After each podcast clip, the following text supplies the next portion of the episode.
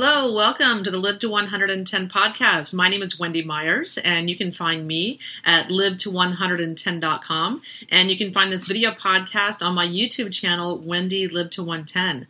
You can also learn all about my healing and detox program at mineralpower.com. Today we have Dr. Tim Jackson on the podcast today. He's going to be talking about chronic fatigue and the underlying causes of fatigue. There are so many people out there today suffering from low energy levels or have chronic fatigue syndrome, and we're going to be talking about all of the underlying causes and the remedies and the, the system that Dr. Tim Jackson uses to reverse chronic fatigue. Please keep in mind that this program is not intended to diagnose or treat any disease or health condition. It's solely informational in nature and for entertainment purposes only. Please consult your healthcare practitioner before engaging in any treatment that we suggest today on the show. And if you guys, anyone of you guys out there are suffering from chronic fatigue, you can go to my website and download my Limitless Energy e guide. It gives a lot of, uh, you know, a few clues as to the underlying reasons that people today have chronic fatigue and are always tired and always looking to drink coffee all day long or five hour energy or whatever their drug du jour is. So go to my website, live to 110.com. You'll see the little icon for the Limitless Energy e guide and you can download it for free. Our guest, Tim Jackson, uh, a DPT, he's a doctorate of physical therapy, received his undergraduate degree in health science and chemistry from Wake Forest University in 2003. He completed his doctorate in physical therapy from the Medical University of Southern Carolina in 2009. And realizing that manual therapy and orthopedic care helped only some of his patients, he began studying functional and environmental medicine as well as digestive health in an effort to help others achieve wellness. Dr. Tim is educated in nutritional biochemistry, functional endocrinology, um, as well as digestive health and its systemic effects. He recently completed the spine portion of the active release technique methodology, a system that addresses musculoskeletal trigger points and helps to expedite the healing process. Tim, thank you so much for coming on the show.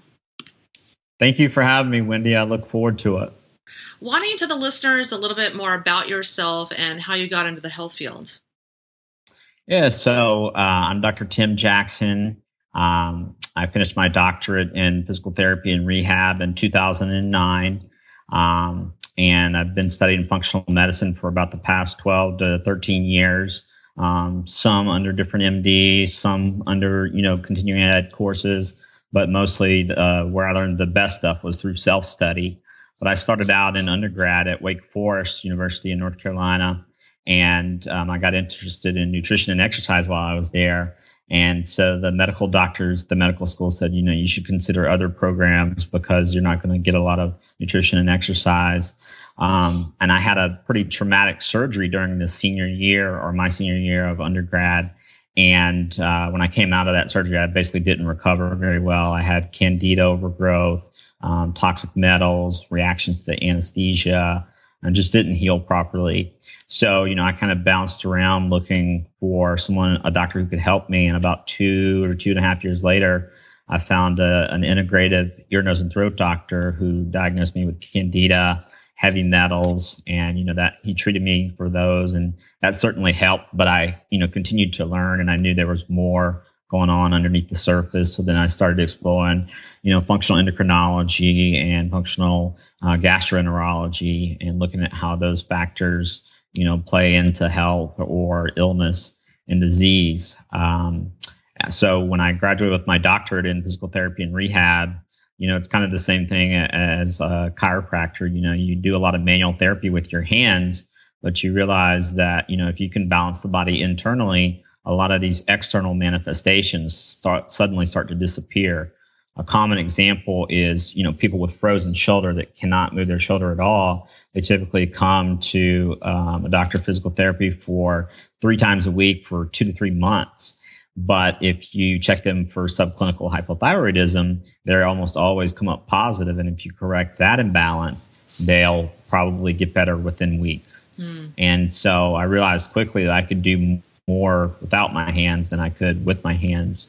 So I've just continued to study functional medicine since then. You know, I incorporate epigenetics uh, into my practice a lot. I do a lot. I work with a lot of clients with biotoxin related illness, so mold and Lyme and co-infections, etc. Uh, hormonal imbalances, and also work with a lot of kids on the autism spectrum. Mm. Yeah, and so we're going to talk today on the show about chronic fatigue um, because I think yeah. a lack of energy is one of the, the biggest issues that you know people are seeking to correct. They want more energy, but more importantly, there's a lot of people out there that have chronic fatigue that have been exhausted for years, and they go to doctor mm-hmm. after doctor after doctor, and they are not helped. Um, so, why don't you talk a little bit about what exactly chronic fatigue is? What is the definition of that? Yeah, so you can have chronic fatigue and not have chronic fatigue syndrome or chronic fatigue immune deficiency syndrome. You know, it, it's defined as, um, you know, not being rejuvenated by rest or malaise that has lasted longer than six months um, in origin. Um, so, plenty of people have chronic fatigue when they overdo it at the gym and they're working 12 hour days, things like that. But chronic fatigue syndrome or chronic fatigue immune deficiency syndrome is a neuroendocrine uh, immune imbalance in the body where you see a lot of uh, hormonal imbalances, particularly low cortisol or extremely high cortisol. Um, you tend to see a lot of brain abnormalities, gray matter changes on MRIs or functional MRIs or SPECT scans. Um, you see a lot of GI, gastrointestinal infections, um, you know, whether it's Giardia or another parasite or just an overgrowth of commensal bacteria, you tend to see these poisons, these little molecular poisons getting released into the bloodstream. Uh, one that your readers are probably familiar with, or listeners are, is lipopolysaccharides that are released from gram negative bacteria that they get into the bloodstream and they eventually cause a leaky blood brain barrier. So then you get activation of the resident uh, immune system in the brain, which are the microglial cells and the astrocytes. And when those microglia become activated, you become more sensitized to pain, hence the fibromyalgia musculoskeletal part. Um, but you also develop issues with brain fog, concentration, sleep, uh, all of those issues. Um, there's usually uh, a pretty heavy component of stealth pathogens, whether it's a group of viruses, Lyme, uh, Bartonella, Babesia, Mycoplasma, you know, they all tend to kind of come together. Um, a lot of times you'll see low immune cell counts, especially natural killer cell counts. So, you know, it, it's a multifactorial issue. And, you know, it's not as simple as linear as saying, okay, you have problem A, you're going to take product B, and that's going to get you to result C you know, within the functional medicine model, we have all those circles that are, you know, interacting and every system influences every other system. Um, you know, there can be any sort of stressor that triggers chronic fatigue syndrome. Those stressors can be infectious stressors, uh, emotional stressors, um, you know, overworking, adrenal exhaustion, um, any type of, um, you know, stressor, whether it's external or internal, can trigger, you know, these uh, neuroendocrine immune imbalances that, uh, you know, if the stress persists for long enough, um, you'll develop, you know, those, you know, relatively permanent changes until you have some sort of therapeutic intervention. Mm-hmm. And what about heavy metals and chemicals? What role do those play in, in chronic fatigue?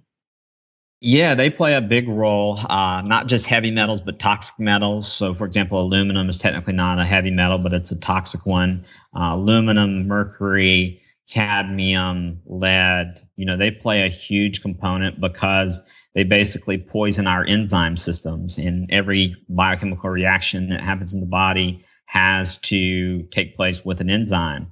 So, if our enzymes stop working, our tissues and eventually our organ systems stop working. Um, one way to kind of prevent that is if you have enough of the good minerals like zinc and magnesium, it occupies the same binding sites on those enzymes. So it makes it, if you're exposed to mercury or aluminum, uh, it's a little harder for it to be as um, detrimental to you. So you can protect yourself to some degree.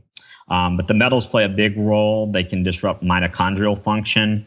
And when we look at uh, the mitochondria, the batteries of the cells, they're definitely deficient and not working properly in chronic fatigue syndrome. that can be from a number of things. Um, they are very sensitive to oxidative stress. So if you have a lot of free radicals in your body that are kind of unchecked and without enough antioxidants to kind of protect the mitochondria, you'll develop, you know, mitochondrial insufficiencies. Um, and microbes, especially pathogens, can cause what's called a microbial mitochondriopathy, where the cytokine storm and these pro-inflammatory molecules that are released from the immune system damage the mitochondria and you know every system in the body from your heart to your liver to your digestive tract to your brain relies on ATP so if you have a mitochondrial abnormality then it tends to affect every system of the body mm-hmm. and so you know the solution for that is to you know work on at the appropriate time getting rid of the metals but also the environmental chemicals. There's you know numerous ones that um, poison the mitochondria and um, mold. You know, I know we're going to talk about that later, but mycotoxins from mold.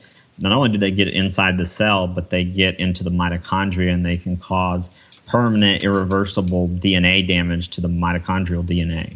Wow. So um, you have a number of chemicals and heavy metals that disrupt hormones, um, they can interfere with insulin sensitivity, occupy thyroid hormone receptors, um, create estrogen dominance, you know, the whole cascade of things. So they definitely play a big role in chronic fatigue syndrome.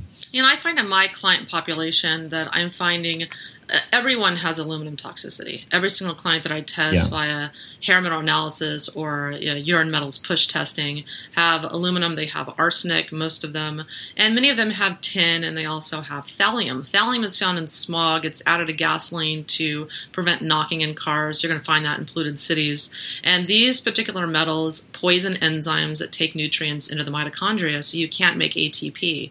And these are actually right. fairly easily detoxed with BioSil with silica. Those grab onto mm-hmm. that and chelate those. Um, but so, what are your favorite methods of detox? Because we know that one of the under, main underlying causes of chronic fatigue is these toxic metal and chemical poisoning. Because everyone, without exception, has some degree of chemicals and toxins, and some people are sure. more sensitive to, to, other than others to these toxins. So, what are your favorite methods of detox to rid the body of these metals and chemicals? Well, I usually start uh, with gut health because most people don't realize this, but in a normal, healthy digestive tract, most of the metals should come out through the stool versus through the kidneys. Uh, that's phase three transport, you know, phase three detox transport out of the body. When there's malabsorption or inflammation in the gut and in the colon, it shifts the stress of detoxing metals from the um, GI tract to the kidneys. That's one reason why people have altered BUN creatinine ratios. So just by correcting uh, dysbiosis, healing the gut mucosa, and facilitating that phase three transport, that automatically helps you, you know, have more frequent bowel movements, healthier bowel movements, and you're going to excrete more metals through the bowels. If that phase three is turned off or interfered with, it in turn turns around and turns off phase two and phase one detox in the liver. So then you just have a huge backup of all the toxins that are produced uh, externally and internally. And so by correcting, you know, the gut abnormalities, you automatically take some of that stress off the liver because you have that portal vein circulation that goes directly from the gut to the liver. So if you have, say, too many gram-negative bacteria, they're going to overload phase one detox in the liver by producing lipopolysaccharides. So the gut optimizing that is um, step number one. Then uh, replenishing good minerals, like you mentioned, silica for you know aluminum detox, um, magnesium, zinc.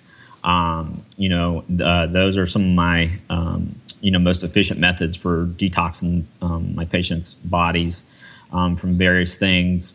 Um, and then I also use some German biological medicine techniques, uh, different drainage remedies, uh, that work on the extracellular matrix. A lot of people don't understand the extracellular matrix and how when it gets congested, nutrients don't get into the cell and toxins don't get out of the cell.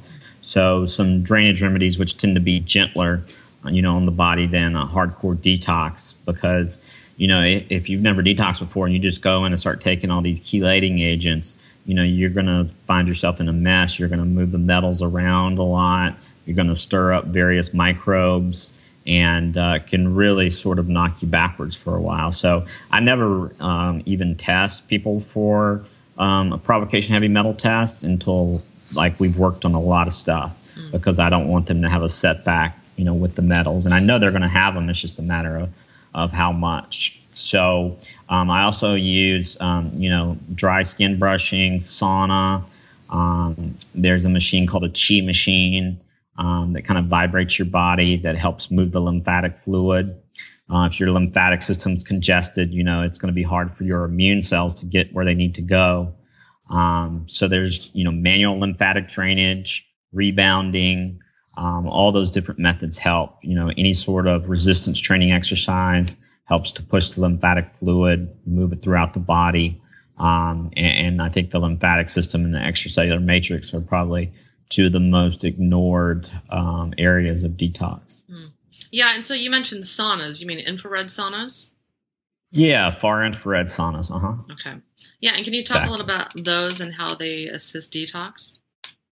Yeah, so far infrared saunas, you know, it's sending a wave that, you know, is not visible to the human eye deeper into the tissues.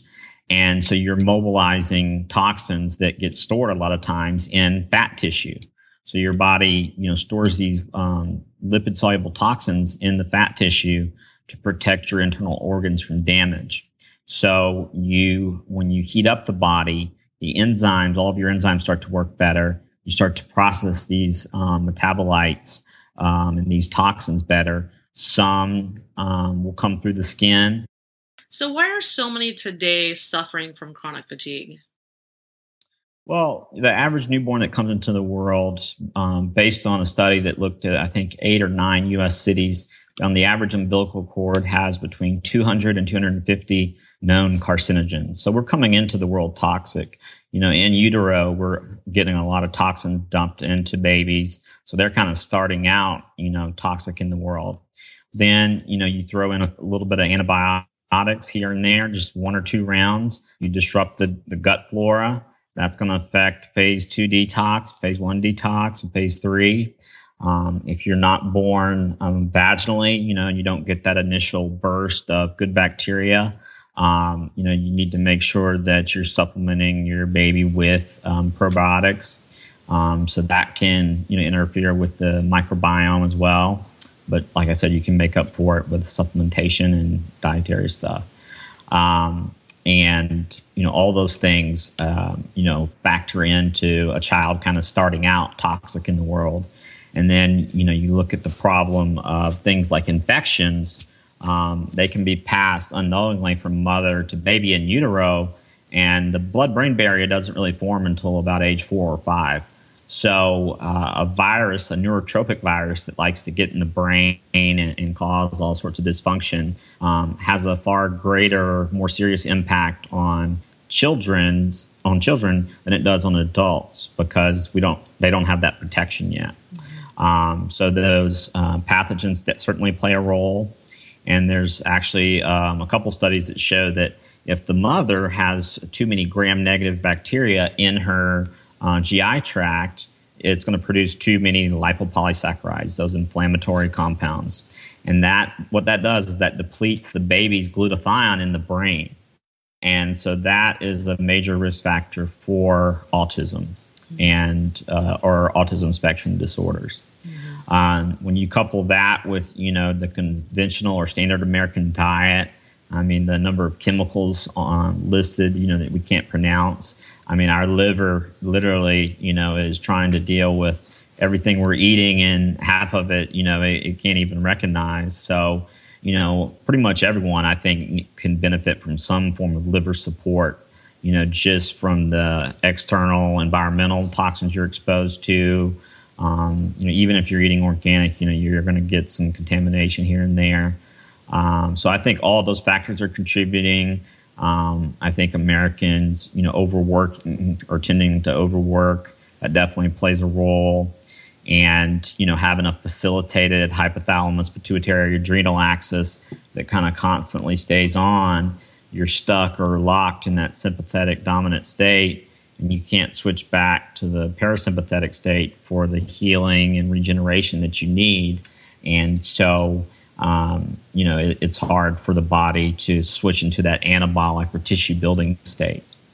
Yeah, I, I agree with you that, uh, you know, our children are being born very vulnerable today because we're being born with so many toxins. And I'm finding younger and younger clients in that are teenagers or in their 20s that have been exhausted for years and can't fully participate in their life.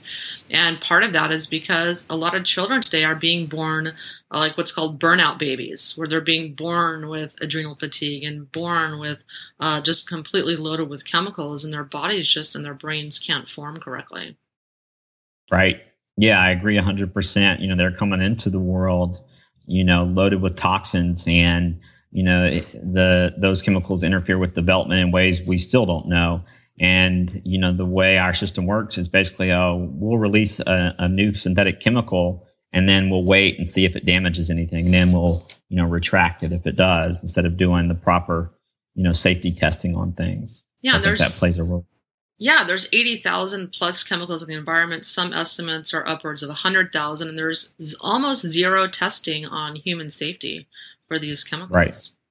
And there's thousands more coming out every year. Yeah, and so you know it's extremely important to keep you know the gut, the liver supported. Um, far infrared sauna can help. Um, you know certain toxins you can sweat out, um, but even if you don't sweat the toxins out, by raising your body temperature, you also improve your immune function. And so if you're fighting infections, pathogens hate heat. The more you can heat up your body, the more efficient your immune cells become, not just in number, but in their activity level as well. Yeah. So um, that can be pretty helpful. Yeah, and that's why I'm a huge advocate of infrared sauna use. There's so many, many benefits, and that's also why I developed my liver rehab supplement because I think people today our livers are really suffering, and because they're so overloaded and overburdened, they need assistance, uh, extra amino acid help, maybe some herbal help to be able to function better. Um, but let's talk about stealth infections. Um, you talked yeah. a little bit about those earlier. What are they, and what is their role in chronic fatigue? Excuse me. Well, stealth infections basically just means that they have evolved methods to evade the immune response or to alter the immune response in some way. Um, certain viruses, like Epstein Barr virus, is a common cause of Hashimoto's because it tricks the body into attacking the thyroid.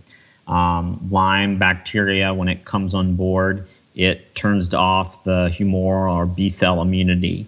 So um, it's stealth because it comes on board, it turns off the immune system, and then it allows itself to propagate. It also has evolved methods to change the proteins on the outer surface of its um, coating so that they can disguise themselves from immune cells. So if an immune cell is passing a Lyme bacteria, they may not even recognize it as something detrimental. Um, so that's why they're stealth. Um, that and they can hide in various tissues. Um, you know, certain viruses I mentioned earlier like human herpes virus 6, um, cytomegalovirus, Coxsackie B virus, um, mycoplasma, which is a, a, cell wall deficient bacteria. All of those are, are very common to see. You rarely see just one. You'll tend to see, you know, at least two or three together that are elevated. Part of the problem is recognition. Um, even a lot of functional doctors think that you have to have an elevated IgM titer to that specific pathogen for it to be a current infection, but that's not true. If the IgG level is high enough, um, it can indicate a current infection. So, you know, getting on antivirals or antifungals or antibiotics, you know, nutraceutical, whatever, um, can certainly help that process along. And so let's talk a little bit more about Lyme because I find I automatically think that anyone, any client coming to me, they've been exhausted for years or even decades. Automatically, I think Lyme and Lyme's co-infections like Bartonella and other things, some of the ones that you mentioned already. Um, can you talk a little bit about uh, Lyme and how it causes chronic fatigue? Yeah, uh, well, it does it few, through a few different methods. Um, typically, you know, you're going to have heavy metals along with it and also biofilm, which, you know, the pathogens create to hide from the immune system. Um, but it creates a ton of oxidative stress, and that oxidative stress interferes with mitochondrial functioning. So you get decreased ATP output. typically, along with the infections, you'll have heavy metals, like you mentioned, mercury and things like that, that also slow down mitochondrial function. Um, and then if you throw in some gut issues, um, that's going to lead to liver detox issues. Um, it leads to hormonal imbalances, cytokines, those pro inflammatory cytokines that are released from the immune cells. Um, they can damage your hormone receptors and damage or alter hormone levels. So you get a lot of downstream effects where, you know, initially you may have high cortisol and low DHEA, and then that's going to suppress your secretory IgA in the gut, so your gut mucosal immunity is shut down. So then you start getting more gut infections. It also lowers a hormone called alpha MSH or alpha melanocyte stimulating hormone. And that hormone, it controls some downstream sex hormones, but it also controls sleep and your natural endogenous opioids. So if that hormone is low, it'll affect your sleep quality, um, your downstream hormone levels, which play a role in energy, and it'll affect your ability to control inflammation.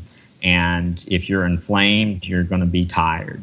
So that inflammation, you know, turns into oxidative stress, which, you know, further can damage the mitochondria, but can also damage the cell membranes. And if you have dysfunctional cell membranes, the cells don't communicate, and then the tissues don't work, and then the organs don't work. So it disrupts a lot of different pathways in the body, um, you know, from the mitochondria to hormonal pathways. And, you know, it turns on the hypothalamus pituitary adrenal axis and kind of keeps it on because your body doesn't have a way to differentiate between, you know, getting stuck in traffic type stressor and an infectious stressor. It's all the same. It's all the same stressor. And so um, your body's constantly fighting something. So your adrenals, you know, someone may have, you know, adrenal fatigue, but what factors are activating the adrenals? So that's where you get into looking at the co-infections, the Lyme, viruses, mold, all of those things, and try to, you know, gradually address each one so that the adrenals aren't constantly, you know, activated. Yeah, think that's a very important point because you know a lot of people blame themselves. It's their lifestyle, or they try to get plenty of sleep, and they try to take vitamin C and ashwagandha and do all these things to try to heal their adrenals. But they got adrenal fatigue not just because of their lifestyle or they're guzzling caffeine, but it's also because people have a lot of a lot of people have chronic infections and they have heavy yep. metal and chemical toxicities or adrenal trying to rub at their metabolism to try to push those that stuff out, and all these other things you talk about gut infections. These all rev up that sympathetic nervous system and promote adrenal fatigue and then crashes and then chronic fatigue. It's this domino effect. Right, exactly. Exactly right. And so let's talk about methylation. Um, you know, mm-hmm. you do a lot of epigenetic stuff in your practice. What uh, can you define methylation just for any of the newbies that aren't aware yeah. of that, and what role that plays in chronic fatigue? Sure. So methylation is actually not just one reaction; it's over a hundred different biochemical reactions. Um, takes place in every cell in the body. Um, and it's the donation of a methyl group, which is simply a carbon atom attached to three hydrogen atoms. And, you know, carbon is an extremely important molecule for all of our biochemical reactions. So these methyl groups, things that can get methylated are neurotransmitters, hormones, cells, uh, cell membranes. Um, but methylation overall is important because A, that's partly how you produce glutathione which is important for detoxification, to protect the mitochondria from oxidative stress, and um, to fight off viruses. Um, glutathione is a natural antiviral. Methylation also impacts your brain chemicals or neurotransmitters. So serotonin, dopamine, norepinephrine can all be impacted. Um, you know, if you're not methylating properly, so that can affect have domino effects um, from the neurotransmitters to the hormones to gut um, motility and things of that nature. Um, and, and, so all of those, I think, you know, can contribute um, in, in, making someone feel, you know, like something's wrong or something's a little off. But uh, methylation also plays a role in myelination. So the fatty coating that goes around our nerves um, is made through the methylation cycle. Um, and methylation is also partly how we make carnitine and CoQ10, those substrates that the batteries or the mitochondria use for energy. So, you know, a lot of people take CoQ10 and carnitine, and that's fine. But if you optimize methylation, you'll naturally produce more on your own as well. Mm-hmm. And how and do you? So, methyl. Go ahead. Oh, no, go ahead. Uh, methylation, you know, it had a lot of people will email and say, "Well, I have this disorder. Is methylation playing a role?" And the answer is almost always yes, but it may be direct or it may be indirect. Mm-hmm. And so, how do you go about uh, correcting people's methylation? I know it's probably not a simple question. yeah, well, part of it is just starting out controlling inflammation and calming down oxidative stress um, because oxidative stress turns off a lot of the good genes and turns on a lot of the bad genes. And so, you know, you can't just say, okay, I'm going to take methylfolate and B12 and, you know, I'm done with it. So, um, you know, I generally start people working on the adrenals and the gut kind of at the same time. And then I gradually start layering in the minerals like magnesium and zinc since they're needed as cofactors. And then what I'll do is I'll layer in um, the other B vitamins, you know, thiamine, riboflavin, niacinamide. And then the last thing that I add in is uh, our B12 and methylfolate. If you take B12 and methylfolate and you have a lot of oxidative stress, it creates peroxynitrite, which is damaging to cells. So that's why a lot of people will take B12 and folate to begin with, and they feel bad. And so, uh, you know, it's important to kind of do things at the right time and the right sequence. Mm-hmm. And so, let's talk a little bit about the prevalence of mold toxicity, and let's just go into more detail about that and how that promotes fatigue. Yeah, so mold, there's, you know, over several hundred species of mold. You know, a lot of people think the only harmful one is, is the black mold, the Stachybotrys, but that's not true. Um, and another, another myth is that, you know, it's only older homes that have mold. Actually, what happens is the newer homes are sometimes more likely than the older homes to have it because they build them to be so energy efficient. There's not a good exchange between indoor and outdoor air, and that leads to less competition for the um, mold and mycotoxins that are inside your house. And so when you add that to, you know, if you've had a flood or leak, or you live in a high humidity area, um, you know, all those things contribute. So mold toxicity, you know, is a very common problem, and you don't have to see it, you don't have to smell it for it to be there. Um, there are, you know, two tests that I recommend that you, people can order on their own.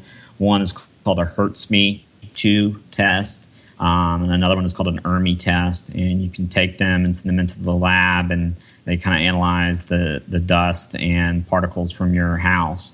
Um, and then, you know, if you find it, uh, the results need to be interpreted in context because 25% of the population has um, a human leukocyte antigen genotype where their immune system doesn't recognize mold or Lyme toxins, and so they can't detox them.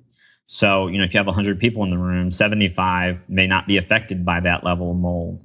But if you have one of those genotypes, your normal or your optimal may need to be a lot lower than someone without it. Mm-hmm. And so, you know, you can, this is completely separate from a mold allergy. So we're talking about toxicity here where these lipophilic fat soluble toxins are building up in the brain and in the gallbladder and liver. And um, your immune system doesn't recognize them. So there's no antibody binding to them. So in order to get them out, you have to use binders, certain IV methods that you can use, um, and saunas can sometimes help. But um, you have to obviously get rid of the exposure, keep the humidity in your house, you know, fifty percent or less. You know, make sure you have some. If you live in a high humidity area, at least two dehumidifiers underneath your house.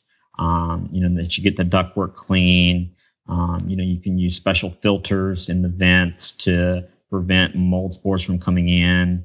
And then there's, you know, different high end uh, air filters out there, HEPA filters that you can use inside in case some mold does get in, then it can filter it. So um, mold, uh, you know, how you ask kind of how does it contribute to chronic fatigue? One way is that uh, it disrupts all your hormones. So it throws off your sex hormones, cortisol, pregnenolone, aldosterone, um, ADH, all of those. Um, they also, the mycotoxins, they get inside your cells and they disrupt the redox status. So the um, oxidation and reduction, the electrons um, being added and taken away, um, get that system is interfered with by mycotoxins. And specifically, the mitochondria are damaged. And if you are impairing the mitochondria, then you slow down ATP production, and that slows down how well the tissues are able to detox. So most people they don't realize that you know in order to detox, it actually takes a lot of energy just like digesting your food takes a lot of energy. And so you may have to actually build up your energy in order to properly detox. Um, other ways that mold contributes to um, fatigue is that uh, it lowers that hormone I mentioned earlier, alpha melanocyte stimulating hormone. Um, and that hormone is sort of your natural endogenous opioid. Um, so you're going to have more pain um, because you have lower levels of that hormone. Your sleep won't be as good um, if you can sleep at all. Um, it, uh, it's going to affect downstream sex hormones, like I mentioned, um, and a lot of other things. And you know, typically removing the exposure, the contaminants, will help the alpha MSH go back up. Sometimes it won't. Um, unfortunately, in the U.S., they've outlawed alpha MSH as a prescription um, because it was too helpful. Um, but you know, it, it's an important hormone a lot of people haven't heard of. Um, and then the inflammation, these oxid- um, pro inflammatory cytokines that the immune system releases, damages hormone receptors, especially insulin receptors. So you can have someone that's insulin resistant that's not eating a lot of sugar or carbs and it's working out and going to bed on time and all those things. Um, but you know, if there's a lot of inflammation and oxidative stress in the body, that can create insulin resistance. And then insulin is pro inflammatory, it shuts down a lot of your liver detox pathways. So it's just a vicious cycle that keeps going and going. Yeah. And so, what can someone do? So, you mentioned the, the steps that you take uh, when you are working with clients with chronic fatigue. Um, you said the, the gut is the first step. Can you kind of elaborate a little bit more about how you go about addressing chronic fatigue because I know there's so many people. I have some clients that have been to 20 doctors um, by the mm-hmm. time mm-hmm. that they they get to me or someone like you, and the doctors really don't have a lot of answers except giving people hormone replacement therapy or here's some thyroid hormones or you know they just give them some medications that ultimately do not address the underlying cause of the problem. Um, so what's a step by step that you take? Well, I kind of address the gut and adrenals at the same time, or I may even address the adrenals first because if they've had you know ongoing HPA adrenal activation, they're it's gonna you're gonna have a hard time healing their gut um, with an imbalanced HPA. So I'll do an adrenal stress index, optimize cortisol and DHEA levels, make sure you know cortisol is highest in the morning, lowest in the evening. Make sure DHEA is towards the optimal end um, because that's such an important hormone for healing. And then, as far as stool testing goes, you know, there's the uh, CDSA, the Comprehensive Digestive Stool Analysis. Problem with that test is that it tries to culture um, microbes in the lab that are anaerobic. So when they're exposed to oxygen in the ambient air, they die off, and then you can get a false negative report. So the more accurate method is the PCR DNA probe method, where they look for the DNA of the different microbes and protozoa and bacteria and yeast. Um, it doesn't matter if they're alive or dead; it's going to pick them up. And so that, te- I mean, none of the tests are perfect, but PCR in general is going to be more accurate. Um, and also considering things in context, because uh, if you have someone who's immunocompromised enough, they may have normal levels of certain bacteria that their immune system is reacting to. Um, so, you know, it's an inflammatory dysbiosis that often leads to reactive arthritis. Um, but balancing out the, the good to bad bacteria is extremely important and correcting the digestive sequencing. So, a lot of people, you know, they'll just take probiotics or digestive enzymes, but, you know, the cascade starts in the stomach with the production of uh, stomach acid and that triggers the production of bile, which triggers the production of pancreatic enzymes. So if you just kind of skip those steps and jump into taking enzymes, you know, you may be better off starting at the top and, you know, optimizing your stomach acid, which can be low if you're low in zinc, if you're in a sympathetic dominant state, if the thyroid is low, iodine's low, selenium's low. Those can all lower your stomach acid production. Yeah, and mercury um, mercury is a proton pump inhibitor, so if you have mercury yeah. toxicity, that will lower stomach acid as well. Right, exactly. So mercury interferes with it, and you know I'm sure there's plenty of others, but um, you know in general I, I try to work on healing the gut mucosa because typically it's inflamed first. I use a variety of nutrients and herbs to kind of help heal that. Then I'll layer in supplementation with betaine, HCl, with pepsin, so that I'm not just kind of throwing gasoline on the fire here. And we also started addressing around that time the infections in the biofilm as well. So I'll use a biofilm disruptor along with certain, you know, antimicrobials or homeopathics to, um, you know, address the different infections. But I also make it a point to reboot their secretory IgA system because you know even if you put the good bacteria there and get rid of the bad bacteria, if that secretory IgA is low, um, it's a good chance the infections will return. So you you know optimizing the adrenals can help with the secretory IgA. Things like meditation, listening to classical music, those can help as well. Anything that kind of puts you in that parasympathetic state will be of um, great help in terms of uh, healing the gut. So I, a lot of times I'll work on the gut and the adrenals at the same time. Um, because if people have been, you know, trying to heal their gut for a while and it hasn't been working, it tells me, you know, there are other factors influencing it. Um, and that kind of goes back to the mold a little bit too in the Lyme, that alpha MSH hormone. Um, it's important for digestive health and healing the gut mucosa. So when it's low, it can have negative consequences in the gastrointestinal system. Mm-hmm. So, um, those are typically the two systems I work on to begin with. Then uh, once someone's more stabilized, I move on to drainage remedies and we start attacking, you know, the various infections that they have and trying to rebalance the immune system. Um, sometime in the short term, I'll, um, you know, give them supplements to boost testosterone or estrogen or progesterone, um, just because they need it. But, you know, ultimately we're working towards the goal of having their body produce it. Yeah. Yeah, and so how long do you find that it takes someone to recover from chronic fatigue, or, or can people completely recover from it? Yeah, they can. Um, it just depends on the person and what all they have going on, how you know compliant they are, how well their body tolerates the supplements. Because you know, if you start a gentle drainage uh, remedy and someone's reacting to that, then you certainly can't do um, heavy duty things like chelation and, and stuff like that. So some people are, are at the point that they're so reactive, you have to kind of calm them down and stabilize their system before you can even begin working on things. But I mean, a lot of people will see, you know, very positive changes within, you know, six to eight weeks just by working on the adrenals and gut health. Um, and, you know, if you heal the gut lining, you're going to heal the blood brain barrier. They'll notice, you know, some improvement in brain fog. Um, if we can properly address the infections in the gut and any systemic infections, that's going to also turn down those um, uh, hyper excited uh, neurons that are overfiring in there in the brain, um, the microglial cells, and that, that's kind of how low dose naltrexone works. Is it turns off the microglial cells, and uh, that's why people will say, "Oh, they'll take it," and they'll say, "I feel smarter." Or uh, you know I can concentrate better because they don't have that constant inflammatory reaction going on in the brain. Mm-hmm. And less and pain. So, less pain as well. Yeah, less pain, right. So you get less central sensitization of those neural um, pain pathways.